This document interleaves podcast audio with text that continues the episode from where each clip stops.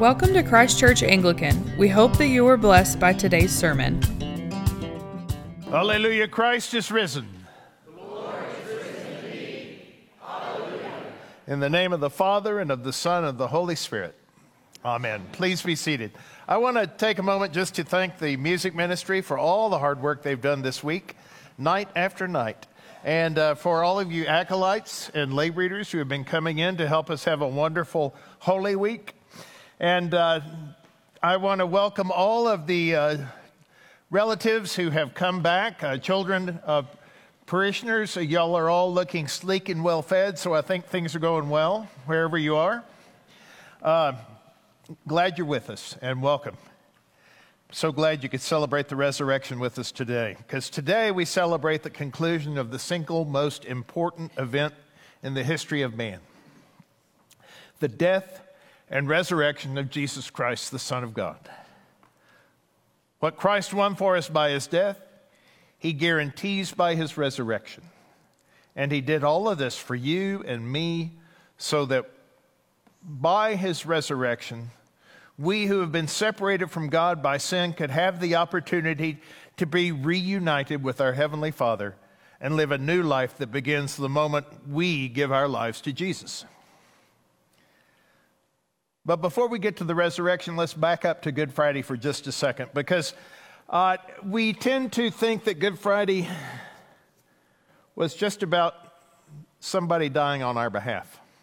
But there was a lot more to it because it was God Himself dying on our behalf in order to make us make it possible for us to be reconnected to God, to be adopted by the Father. First Peter says, He personally carried our sins in his body on the cross so that we can be dead to sin and live for what is right. By his wounds you are healed. That's more than just dying on your behalf, okay? Um, in our terminology, and you hear a lot of sermons that equate someone jumping on a hand grenade. They'll tell some story about jumping on a hand grenade, and, and that's what Jesus did for us. Well, Jesus, that's not bad, believe me. I celebrate it, and that is the greatest love that one man can show for another.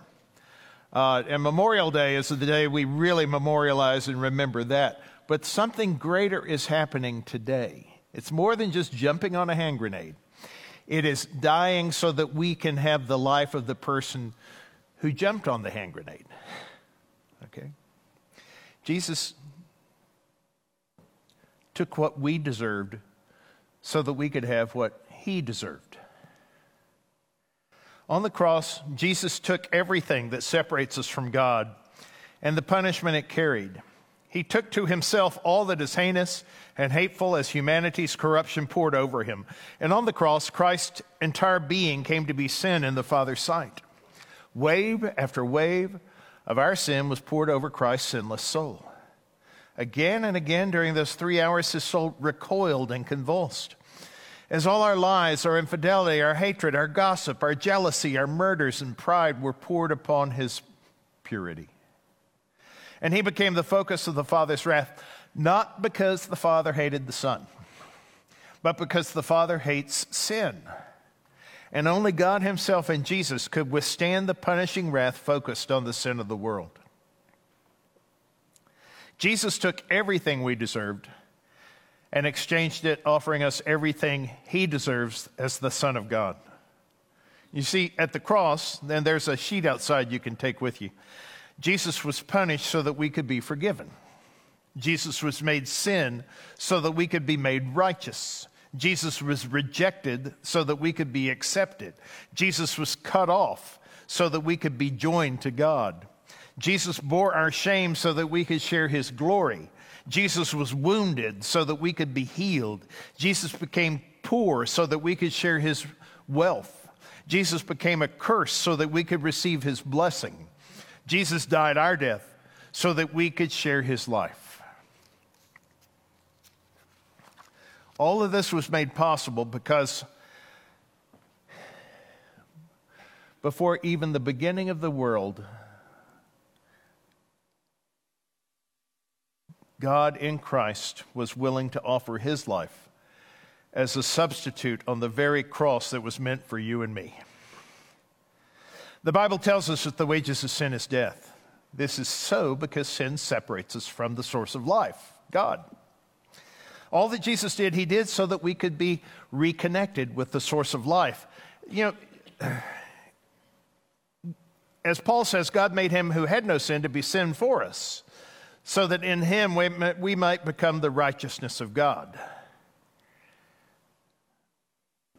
Do you ever understand that? Do you understand that as a follower of Jesus, you are the righteousness of God? Today we celebrate the resurrection. And you might ask, well, what does that accomplish or do that Friday didn't already do? Well, the resurrection puts the, God's stamp of approval on everything that happened on Friday. Uh, there is the new life that Jesus won for us, the life Jesus promised, the life lived in the book of Acts, the life described in the epistles. This is life empowered and directed by God. The resurrection that we celebrate today secures and guarantees forever what Jesus paid for at the cross. When Jesus rose from the dead, he became the living guarantee that the life he won for us on the cross is real and available to all who believe in him. And because Jesus is fully God and fully man, he in his very person keeps the door open between God and man, and he will not let it be closed. Have you ever worried what would happen if man turned from God like in the Garden of Eden and we were separated from God like in the old days? Well, here's the deal man and God are held together in Jesus Christ. As St. Augustine says, wherever God is, there is Jesus Christ, both fully God and fully human, participating in the divine work of the Trinity. So, you can sin as Adam did and not be thrown out of the garden. All you have to do is turn and repent.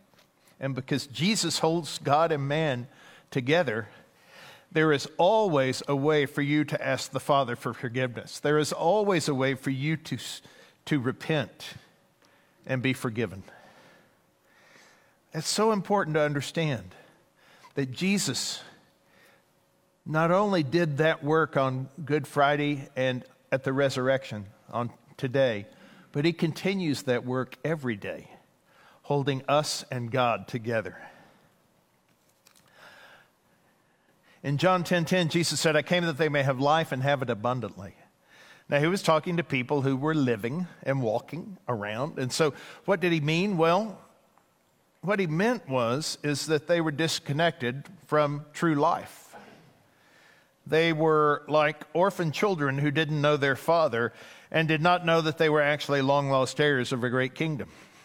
Jesus came to make it possible for your spirit to be in communion with the Holy Spirit. And God's Spirit comes to live in all who believe. You see, this life is not one we can live on our own, under our own power or by our own righteousness. If that was possible, then Jesus would not have needed to die for us. On our own, though, we are too broken by sin to be able to fix ourselves. This is why it's so important that you never let the world tell you who you are. It's like asking a broken clock what time it is. On our own, we are too broken to be able to fix ourselves. In fact, the only way I can live this new life is to die with Christ and be raised with Him. It is the risen Christ alive in me who makes this new life possible. And in fact, not only is he with me, he lives this new life through me. That's why Paul writes to the Galatians I've been crucified with Christ. It is no longer I who live, but Christ who lives in me. And the life I now live in the flesh, I live by faith in the Son of God who loved me and gave himself for me. When Christ was crucified, my old life was crucified with him. When Christ rose from the grave, my new life, my eternal life, rose with him. And that new and eternal life is available to every one of us who turns and embraces Jesus as our Lord and Savior. Unfortunately, sometimes we still want to hang on to the old life. And that's where we run into trouble because Christ is not living in the old man. He's living in the new man. And it's like the new man has a corpse handcuffed to his arm. Like, you know. Uh, it's hard to live the new life. This is where we have to die to self and rise with Christ. Everything Jesus won for me on the cross makes it possible for me to live in Him and for Him to live in me.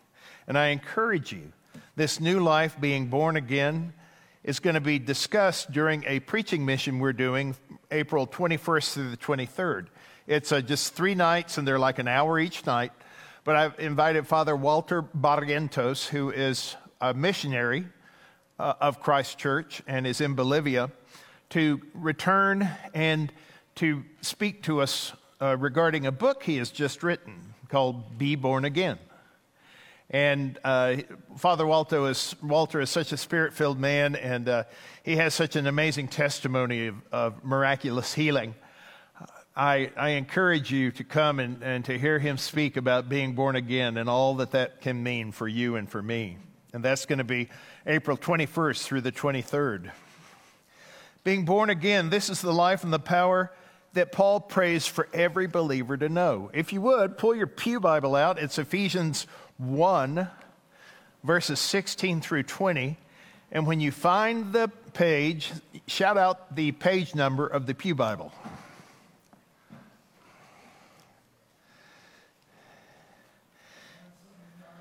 Nine seventy nine. Congratulations. That was pretty good. Pretty fast. All right. Let's let I'm going to read part of this, then we're going to read part of this together. Paul is praying this for you and for me. And it's a prayer that you and I can offer for each other. Praying that the God of our Lord Jesus Christ, the Father of glory, may give you a spirit of wisdom and of revelation and the knowledge of Him, having the eyes of your hearts enlightened. Now, read with me the next sentence that you may know what is the hope to which he has called you? What are the riches of his glorious inheritance in the saints? And what is the immeasurable greatness of his power toward us who believe? According to the work of his great might that he worked in Christ when he raised him from the dead and seated him at his right hand in the heavenly places. Imagine what we're talking about here. Imagine the fullness of what we are talking about here. The same power that created the universe, the same power that raised Jesus from death. This power is available to every son and daughter of our Father in heaven. And this life and this power, and this isn't this isn't a televangelist telling you this and then telling you to send him a check. Okay? This is St. Paul telling you this. He doesn't make any money off of it. He is telling you that this is what he prays for you to know, okay? And this life and this power can all be ours when we stop living as orphans and accept our Heavenly Father's love by receiving what He has done in Jesus Christ. It requires letting go of old lives so we can be free to live the new life. We can't fully experience new life as long as we cling to the old life, so we have to let go. See, on the cross, the old life was canceled and cut off. Don't try to get any value out of it, it's done. Let it go and let Christ live in you. That you may know what is the hope to which he has called you, what are the riches of his glorious inheritance in the saints, and what is the immeasurable greatness of his power towards us who believe. It's a good offer. I encourage you to take God up on it. If you're here today and have never known that Christianity is all about this new life and love, if you've always thought Christianity was one of those feel bad and do more, try harder, raise your hand if that's what you grew up thinking. Feel bad, do more, and try harder, okay? That's not the gospel, okay? That is not the gospel. It's certainly not the gospel of the kingdom. I was talking with Skip Hedgepeth a while back, and uh, I said, You know, I am so tired of, of Christian preachers who preach on try harder, do more. Because I don't need to try harder. I need to die harder. I need to die and let Jesus live in me. I hope you can understand that Christianity is about life and love. And I encourage you to embrace Christ today. Surrender your old life to Him and let Him begin to live in you. Regardless of why you decided to come to church today, you're not here by accident. Before the world was even created, God knew that you would be here in 2023 on Easter Day at Christ Church at the 1045 service. And he was keeping track of that day so that he could get your attention long enough to say to you, You matter to me. I love you. Regardless of your past, regardless of your problems, regardless of the mistakes you have made in your life, Jesus Christ says to you today, I see everything you're going through. I know it all. I see the ache in your heart. I see the pressure on your mind. I see the pain you are experiencing. I see the regrets you carry. I care about you and I want to help you. Accept what Jesus has won for you. Accept what Jesus has done for you by his death and resurrection and invite him to make his home with you. Let us pray. Father, we come here from many places and many traditions, and many backgrounds. Uh, Father, I ask you to give us the joy of knowing the gospel of your kingdom. Give us the joy of knowing that you have created us to be your children and that you sent your son so that we could be reconnected with you that Jesus is the big brother who came and fought off the bullies and brought us home to you. Father, help us to trust in him as we trust in you.